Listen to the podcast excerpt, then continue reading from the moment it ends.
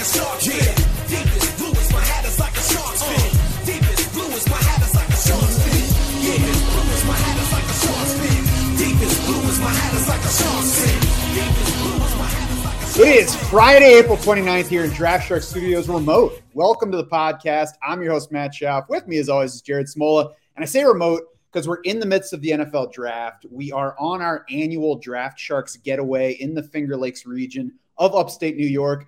And Jared, last night we settled in for, I think, what most of us probably expected to be a somewhat boring first round for fantasy purposes. You know, like a limited class, nice wide receivers, but not a whole lot else. What we got was this like summer blockbuster version of round one of the draft. I, I feel like they just like slipped the Marquise Brown trade in and like barely even had time to talk about it because so much else was going on. I think there were, I, I think there was a, a solid two hour stretch last night where I did not look up from my computer because there was just so much going on. We were, you know, we, we were keeping the projections updated with all the rookie landing spots in these trades. Those are up on the site now. Um, it was crazy. It was, it was super fun though. Yeah, we were watching to see where these wide receivers were going from the rookie class, uh, just with all the moves up in, fir- in the first round. We'll get through all of those moves, but yeah, it, it was out of nowhere. This Marquise Brown trade popped up, and we were watching on NFL Network. They even popped up the slide, and nobody said anything about it. So we're like, wait a second, was that a real thing? There weren't reports about it, and then it, it, there was even limited analysis. It's like there was so much else going on. They were like, oh yeah, Marquise Brown got traded. Uh, he is pretty good at football, so we'll see what happens there. So let's go ahead and start with that because I, I think the two trades kind of dwarf everything else from a fantasy standpoint. We mentioned the Marquise Brown one, so we'll talk about that first. He goes to the Cardinals. Marquise Brown plus a third round pick. The Ravens get the 23rd pick in round one. Um, they ended up moving down from there. So clearly it wasn't like, oh, we really want the 23rd pick, so we're going to make this trade. That's what's surprising here is like Marquise Brown still had the fourth year left on his rookie deal, still had the fifth year option. So it wasn't like they had to make a move all of a sudden just to um, get out from a contract situation that was killing him. I'm not sure exactly what the motivation was there. Maybe there's some off field stuff, but from a purely fantasy standpoint, when don't you start to break this down for us, what does it mean for Marquise Brown being in Arizona?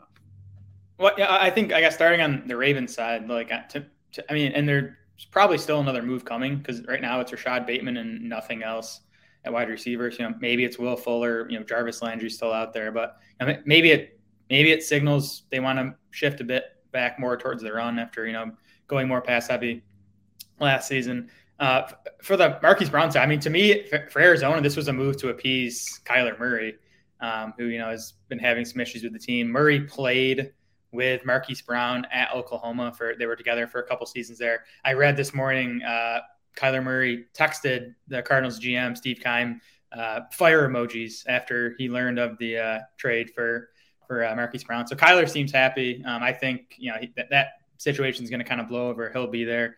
Um, did you see Lamar Jackson with the WTF tweet? Yeah, I mean, as he as he should. Um, you know, th- there are um, 156 available targets in Arizona with Christian Kirk and Chase Edmonds gone. So you know, there's there's room for Marquise Brown even as the number two receiver there to, to I think you know have um, as good if not better a, a, season in Arizona as we you know thought he was going to have in Baltimore. Yeah, I think it's similar. His draft price had not been too high in Baltimore so far this year, so I don't think there's a, a huge change from that. I think that it's less interesting to draft Rondale Moore now than it was just a day ago. What about you? Yeah, it's going to be interesting to see how they deploy these wideouts because they re-signed AJ Green too. Now, he got he got a one-year, I think three or three and a half million dollar deal, so not big money. Um, so I don't know. Like, are we are we expecting Hopkins and Brown as like the outside guys, and Rondale Moore as the slot, and then Green's kind of the fourth? That would definitely be my explanation, uh, my expectation. I mean, they re-signed AJ Green, but that's like an insurance deal. You know, they've got him there just in case something else big didn't happen in wideout. I don't think that necessarily puts him in the lineup. I think he's like last year's Antoine Wesley. Um, you know, for as long as he's healthy, if they need him, he pops in there. Probably their fourth wideout, and then Rondale Moore like that's a guy that needs volume, and I just don't think the volume is there. And I don't think that what he will get is going to be deep enough downfield that he's going to be an efficient producer, yardage or scores wise. Right. Yeah. I mean, Brown coming definitely hurts Rondale Moore. We'll see what happens to the ADP. I mean, if he gets cheap enough, I might still be interested. Um, you know, to me, to me, Moore could maybe do some of the Chase Edmonds stuff that they lost there, and I do think Moore, you know, Moore can add rushing production. You know, we haven't projected for like 23, 24 carries, so that helps as well. Um, so you know, he's you know in wide receiver five territory in our rankings now. I think if you can draft him at that price, I think you're you're fine. Mm-hmm.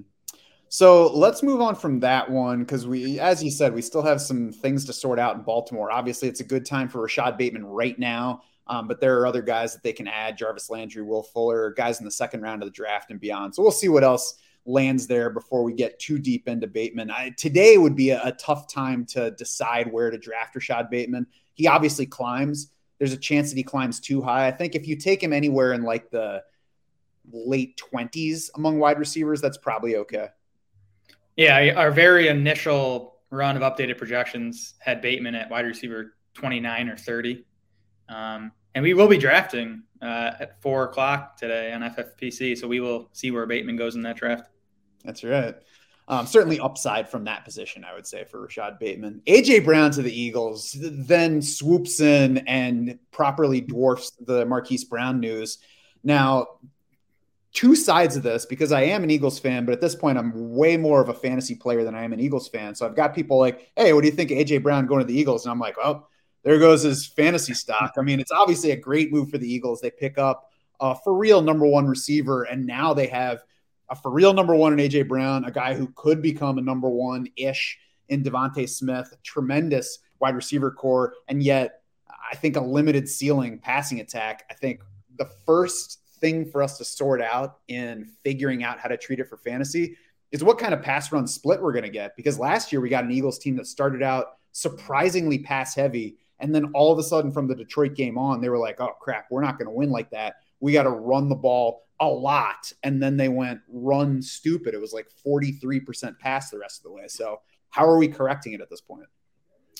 Yeah, I mean, the Eagles finished dead last in pass rate last season. Um, they're they're obviously gonna gonna throw more this year. I, I think they I, we already had them projected to throw more before the AJ Brown. But I mean, now you have the AJ Brown trade. They spent a first round pick last year on DeVonta Smith. So it's, it's, almost like they want to be something closer to what they were, you know, the first few games of last season, like you said, and like you know, like you said, you know, they just they weren't successful, so they kind of had to shift. So, um, you know, I I I bumped him up to fifty four percent pass last night, which is still like below league average. That that that's probably too low. Um, but I mean, he, he, you know that that said, this is still bad news for AJ Brown's fantasy value, as you alluded to. Um, he should be the number one receiver over DeVonta Smith, but you know he's probably not going to dominate target share as he was in Tennessee. And I, I do think it's still probably going to be a lower uh, pass volume team as far as you know like league averages go. Yeah, I mean he he's still as good, obviously, in a new place, and just from a pure like QB talent standpoint, it's not a, a downgrade. I would say maybe a little, bit, maybe a slightly downgrade from what Ryan Tannehill is right now to what Jalen Hurts is right now, but not noticeable, I don't think, for his efficiency. But the problem is the most attractive thing about AJ Brown in Tennessee was that he could be that 28% target share guy. Yeah. In Philadelphia, it's probably more like 24 as like the top of his range, maybe something more in the 20 to 22% target share range. Yeah, I gave him uh, 23% target share, just you know, updating the projections last night. Because again, you still have DeVonta Smith, you still have Dallas Goedert, who you know I did shave some targets from him uh, with the Brown news, but I, you know I still think Goedert's going to be up around 20%. Tight end's just a, a, big part of that offense, I think. Um, mm-hmm. So and, and you know, AJ Brown's coming obviously from a run heavy offense, so that you know that's not the concern so much as you know the, the target share probably being lower than what it was in Tennessee if he can drop from round two to round three in ADP, mm. I think he would be interesting in that range. I still have to kind of figure out exactly where I like him. We'll see exactly how the rankings sort out. But I, AJ Brown in round three, I would not have a problem with right now. Where where we have him ranked right now, you would not want to take him in round three. You know, he might have to come up from where he's he's, he's wide receiver twenty five right now in our PPR rankings. I could see that. I also think that he's a much different um, best ball versus redraft sure. asset because he's going to his numbers are going to come via like he'll have a five for 140 in two week, and then the next week he'll be two for 17. Yep, I agree. Garrett Wilson. Oh no, no, no. before Garrett Wilson, because I had my notes scrolled to the wrong place, let's get into the rookies because we talked about these. We talked about the trades now. Unless you have anything else from the AJ Brown trade to dig in further in before we go rookie wise. No, yeah, not now. We'll talk. We'll talk more about it later for sure. Yeah. So let's get to these rookie wideouts because that's what we thought was going to be the center of attention last night. Uh, ended up being overshadowed, but they did go fairly early. We saw a run of defense to start the draft, but then they went rapid fire once the wide receivers started going off the board. Drake London first to the Falcons, the first wideout off the board. I mean, whatever wide receiver landed with Atlanta at that point, assuming they take a receiver, is in a great spot just because there are so many targets available. Yeah, it's uh, Olamide Zaccheaus, Auden Tate, Frank Darby. I mean, that's the guys that are, you know, quote unquote competing for snaps and targets with Drake London. So he, you know, will be that team's number one receiver right out of the gate. It's Kyle Pitts is still there, um, who you know we still have projected to lead that team in targets this season. But um, yeah, I mean the the, the, the to me the only concern with Drake London, and you know he he was my pre-draft rookie wide receiver one. So I was happy to see him be the first guy off the board. He, he's going to be my dynasty wide receiver one post draft as well. Um, the only concern is quarterback play with Mariota there. That's a short term concern for me. I think Atlanta is a team that you know is likely going to get one of these you know, top quarterbacks in next year's draft. So I think you know quarterback play might might not be a concern. Uh, you know, starting in 2023. Mm-hmm. And I mean, I had all these guys in close proximity to each other. I'm not sure how they sorted out, changed a whole lot about it. I would I have no problem with Drake London being number one. I think if I were in a position where I were picking, you know, second or wherever these wide receivers start going, and somebody wants to trade up two spots because they really like Drake London, I'd be fine with moving down and getting something else and then taking whoever the third or fourth guy is from this wide receiver class. I mean, I, I haven't sorted through this yet, and we'll, we'll talk next week about the dynasty rankings. Um, but I don't know. To me, I, I sort of think I have London one kind of in his own tier, and then the next, you know, four or five guys are kind of in a tier together beneath London. So I, I guess I'd be more aggressive in, in trying to get London in my dynasty rookie drafts. Sounds like you and I could work out a trade then in that first round. Let's do it. um, Garrett Wilson to the Jets is next. Went at number 10, second wide receiver off the board. He lands in obviously a much more crowded situation because every single situation is more crowded for wide receiver than Atlanta mm-hmm. right now. It's this is going to be one that's tough to sort out projections wise, and it's really going to depend for 2022. It'll depend a lot on market price. We have Corey Davis there, we have Elijah Moore there. Elijah Moore has been a draft darling so far. We've talked about how we weren't taking him at market value. Um, now it even gets more crowded. So I guess first we have to figure out how we're sorting out these guys. And my assumption here is that we basically have Corey Davis on one side uh, Garrett Wilson on the other side, Elijah Moore in the slot. Both Garrett Wilson and Elijah Moore, though, I think are the kind of guys who can move around the formation and will wind up um, not with either of them dominating yeah. slot share, uh, but both probably in like the 60 plus percent slot, you know, snap range, I'm guessing. Yeah, we'll see. Um, I mean, the, the the numbers say that it should be Elijah Moore on the outside. He was actually more effective is in terms of yards per route run on the outside last season, and Garrett Wilson was better in the slot in each of the last two years at Ohio State. Now Wilson did play um, a bunch in 2020. He was primarily outside or uh, slot primarily. Then his past season he was outside for the majority of snaps. So he did show that he can do both. I'll be curious to see. I mean, I think the big question with those guys is who's going to be on the field when they go to wide receivers. You know, is Davis going to be off the field in that case? Um, but to, you know, to me, short and long term, the big question with Garrett Wilson is what do you think of Zach Wilson? Um, you know, he he's coming off a really ugly rookie season. You know, kind of no matter what numbers you look at from Wilson's rookie season, it was not good. Um, so he he needs to take a big step forward if you know these wide receivers are going to hit. Yeah, I wouldn't dramatically alter my outlook for Garrett Wilson on concern for Zach Wilson um, because one, if he stinks, they're going to be losing and throwing a bit more than they would mm-hmm. otherwise. Two, if he really stinks, then he probably won't be the Jets quarterback for yeah. that much longer. Obviously, three more years at least on the rookie deal. So there's a chance that he's the starter for that length of time. But, you know, depending on how bad he is and how bad the team is and whether the Jets move on from their current coach, we could be looking at as little as one more year and then yeah. competition beyond that. So, you know, I wouldn't want to overrate it, but it's certainly more of a concern than if Garrett Wilson landed in uh, Atlanta, I guess, for example. Yeah, and, and I think what you do like about Wilson here, you know, longer term dynasty, he, you know, second wide receiver off the board, top 10 pick, you know, it's awesome draft capital. I, I also like his fit in Mike LaFleur's scheme. You know, he's a LaFleur comes from the Shanahan tree. Uh, they like to, you know, get the receivers the ball and pick up yards after the catch. And I, th- I think Wilson's a good fit in that type of offense. So, you know, that, that's a something working in his favor, I think. And I, that should be the kind of setup that helps Zach Wilson, assuming he can handle that kind of delivery of the ball, is quick, getting rid of the ball quickly, letting guys run after the catch. That can cut down on the um, you know sack risk for Zach Wilson. Maybe just help everybody there. Agreed. Braxton Berrios, I think that's the one thing we can all definitely agree on. No longer really a thing for 2022 fantasy, right? Thankfully, yeah. it was a surprisingly sizable contract that he got. But if you look back at it now, it's a two-year deal. There's seven million in guarantees. It's a cuttable second year. So similar to AJ Green, not nearly to the same degree, but it's not the kind of money that means that Berrios is gonna be in the lineup and then we have to worry about Garrett Wilson's playing time. Yeah, and and you know, speaking of cuttable years, uh, so Corey Davis is signed through 2023, but they can very easily get out of his contract next offseason. So that's something you know where it could be Elijah Moore and Garrett Wilson is the clear top two guys there uh, as early as 2023. Yeah, we'll see if there's a Corey Davis trade coming up on day two or day three of the draft too. That would be go. intriguing. There you go.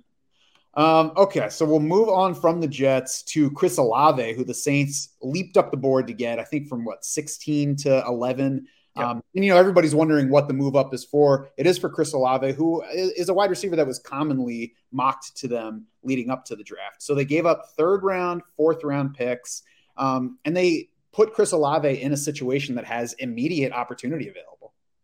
Yeah, and I, I, I like this fit at least in real life because um, I I do think Olave projects as more of like a number two wide receiver in the NFL. Where I think you know Drake London and Garrett Wilson and you know Jameson Williams and Treylon Burks, who we'll get to next, have like the upside to be lead guys. I think Olave is probably a, just a really good number two, um, and you know that's what he's going to be behind Michael Thomas at least to start.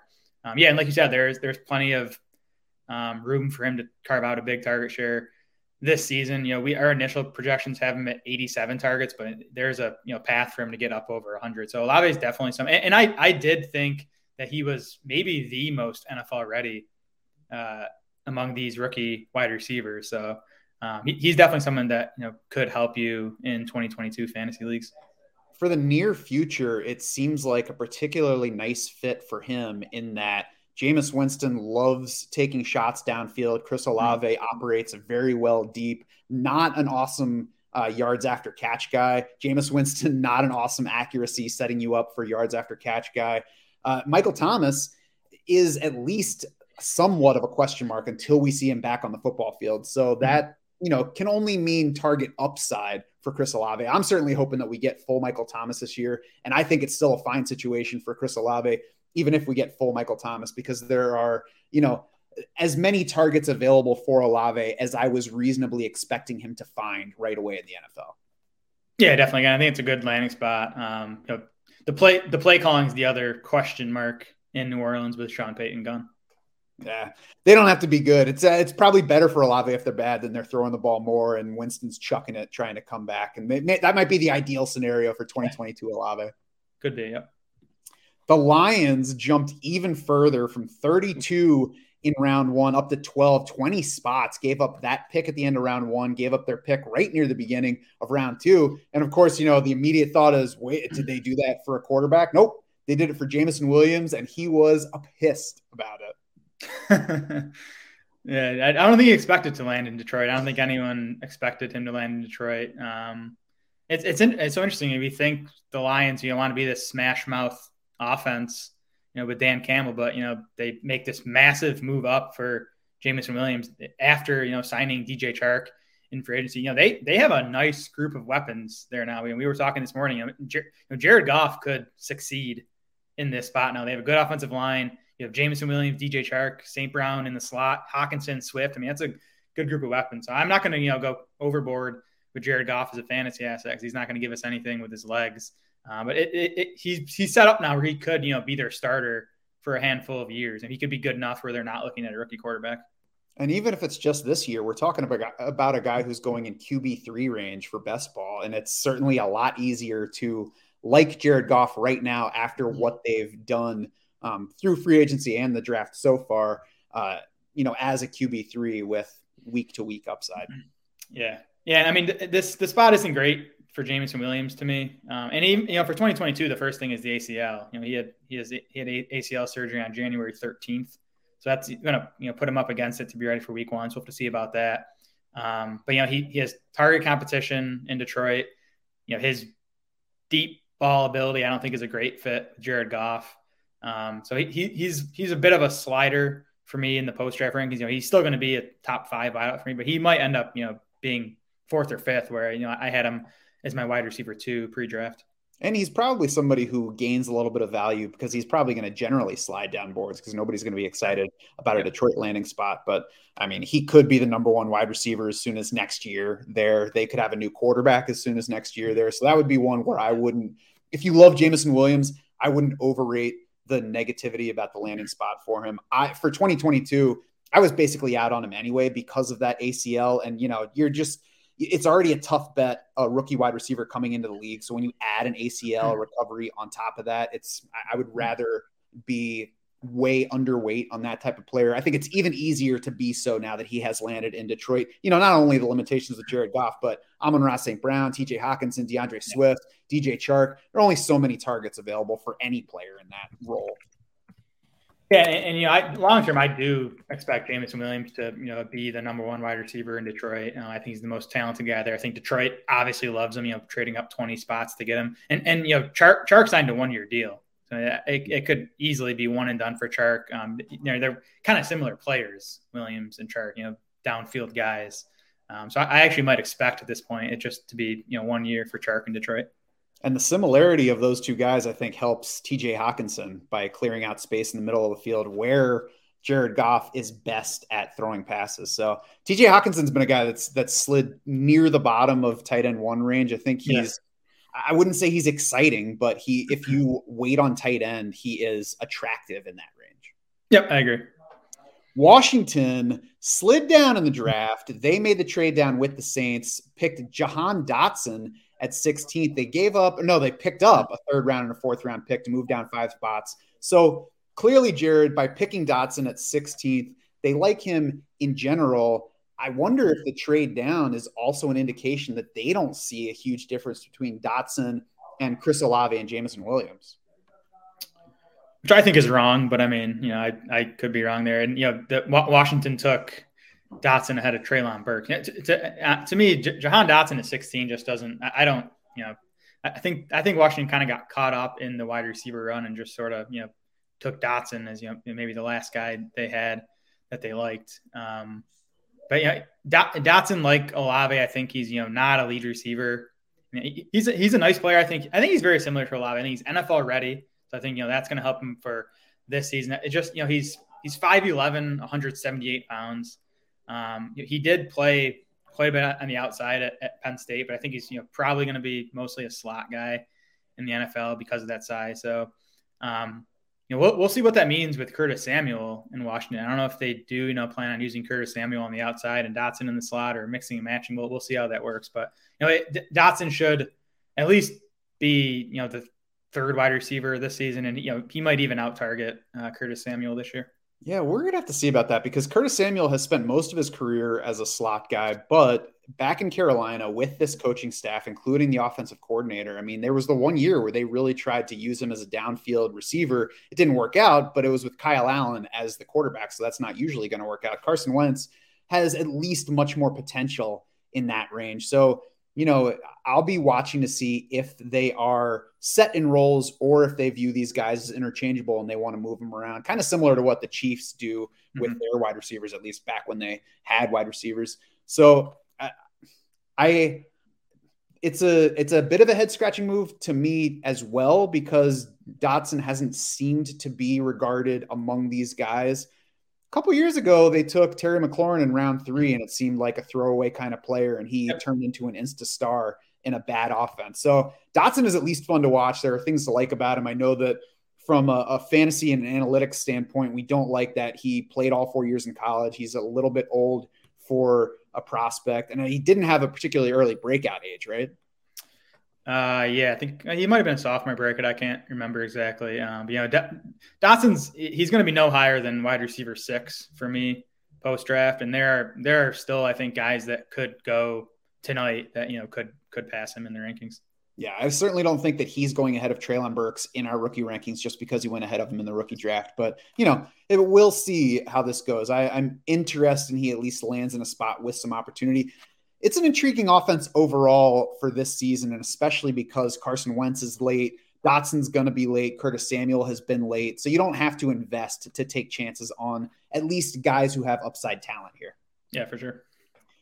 The so let's hit the last receiver before we hit the quarterback. And Treylon Burks, of course, was became the next AJ Brown in Tennessee. Now I don't say that because I'm comparing Treylon Burks to AJ Brown, but because Tennessee was like, here, we will trade you AJ Brown for this pick, and then we're going to spend this pick on Treylon Burks. So effectively, they're making him be the next AJ Brown. And I don't know if you saw the video of Mike Vrabel; he didn't look particularly happy about it.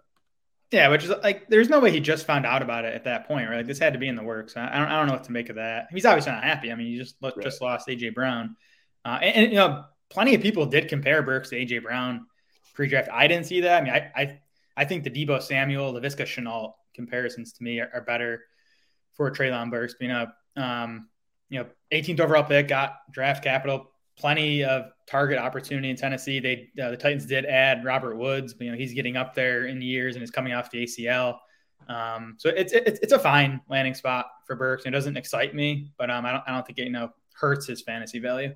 I mean, I think it's an excellent landing spot for him for the reasons that you just said. AJ Brown was obviously an intriguing player there. I it mm-hmm. stinks for Burks that he's going to be compared to AJ Brown going forward just by virtue of how it went down. Um, and obviously, we can't expect him to be anything close to AJ Brown right away. But the target opportunity is there immediately. The biggest competition is Robert Woods, who's coming off the ACL from last year. So we have to expect at least some sluggishness from him. And nobody's excited about the Tennessee pass offense. So we're probably not going to get a Burks boost from where he was, if anything people had already come down on him from early draft season. He opened as the first rookie wideout going in best ball drafts. He already fell back from that to right in the mix with the rest of the guys. I wouldn't be surprised if he slides even a little bit further um, mm-hmm. just because of a general malaise when you look at Tennessee. But, you know, there are opportunities there. I don't know that any other landing spot would have been better for him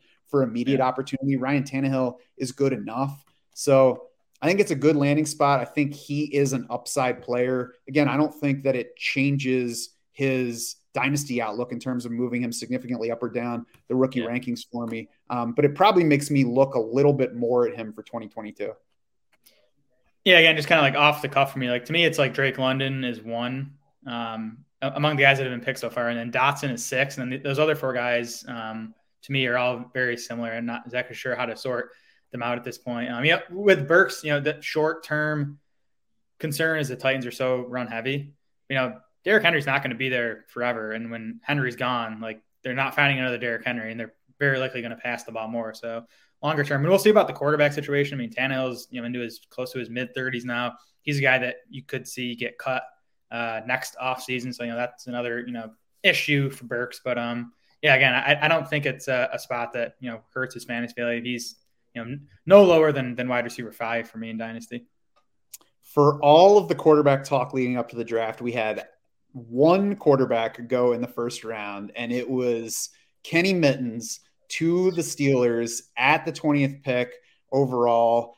I mean, I guess we should get a competition, I think, between him and Mitchell Trubisky this year. We obviously all expected and then got Trubisky signing with Pittsburgh. It's a two-year deal, 14.3 million, but there's only 5.25 million guaranteed on the deal. It's done in a way that they could cut him next year if they wanted to, and it would only count, I believe, like two and a half to three million against the cap. So it, it's not a contract that necessarily locks Trubisky in as a starter for even this season. So I think we'll get a competition.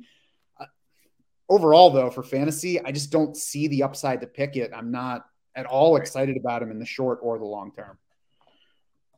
No, me, me either. Um, I, I think I, I, think he could be their week one starter, and if I had to bet right now, I would bet on Pickett starting more games than Trubisky this season. I mean, I think one of the things going for him is that you know he was considered pretty NFL ready. You know, five year college college player. You know, he has the experience. So I, I think I think you're going to see plenty of Pickett this season. Um, I, you know, has has some nice. It, I think it's a. I think the landing spot helps his fantasy. I'm, I'm not excited about him, but I do think he gets a boost. Um, you know, with Diontae Johnson, Chase Claypool, Najee Harris, Pat Freiermuth, nice group of of uh, weapons there, and you know he kind of had some rushing produ- production for us. So I think he gets a slight boost. Definitely not excited about him. Uh, man, we'll we'll see where Malik Willis goes. And like Malik Willis in like these dynasty super flex rookie drafts, like it's gonna be interesting to see where he goes because like you know the track record of quarterbacks that you know don't get picked in the first round is not good. Mm-hmm. Um, but we do still know you know Willis has that upside, so we'll, we'll see where he you know how highly he goes tonight and then where he lands. Yeah, I think him getting out of round one means that for a dynasty superflex format, you should be treating quarterback the way that the NFL is right now. It, you know, if it comes to a point where it makes sense, take them, but do not force it at the top of the round because we still have Breece Hall yet to go somewhere, Kenneth yeah. Walker yet to go somewhere. Those guys are probably going to be at least pretty good. Quarterbacks, we have absolutely no idea. And we just talked about all the wide receivers that have gone already, plus some good ones in round two. So, um, I'm not going to force a quarterback just because it's super flex. Frankly, even if I need a quarterback, I would rather try to do what QB needy NFL teams already have done this offseason and trade for a cheap veteran. And it's going to be cheaper for a dynasty league than it is for an actual NFL franchise. But, you know, go get Ryan Tannehill, who's obviously going to start for at least this year. Get Jimmy Garoppolo before he lands with a team. Get Baker Mayfield and see what happens with him. Geno Smith might be on waivers in some leagues. He could compete for that starting job. We talked with Greg DePalma about it on our show earlier this week. I mean, I would look for stopgap solutions rather than overvaluing this rookie class of quarterbacks, with the which the NFL just confirmed to us is not very good. Yeah, either that or, or, trade your you know 2022 first rounder for a 2023 first rounder, you know, plus something else because you know the 2023 quarter, quarterback class does look strong. Mm-hmm. Well, that's going to do it for this round one recap edition of the podcast. Head over to draftsharks.com now. You can get more reactions to the first round picks, including all the defensive guys. Check the Shark Bite section for instant analysis. We'll, of course, keep that rolling through round two and round three tonight. Jared is on the instant projections changes. He'll be tweeting those out. You can also find our constantly updated rankings on draftsharks.com as well as our pre draft rookie rankings. You can take a look at those now, see how they might change um, after all these guys have landing spots through tonight and then into Saturday as well. For Jared Smola and the entire Draft Sharks crew, I'm Matt Schauf saying thanks so much for some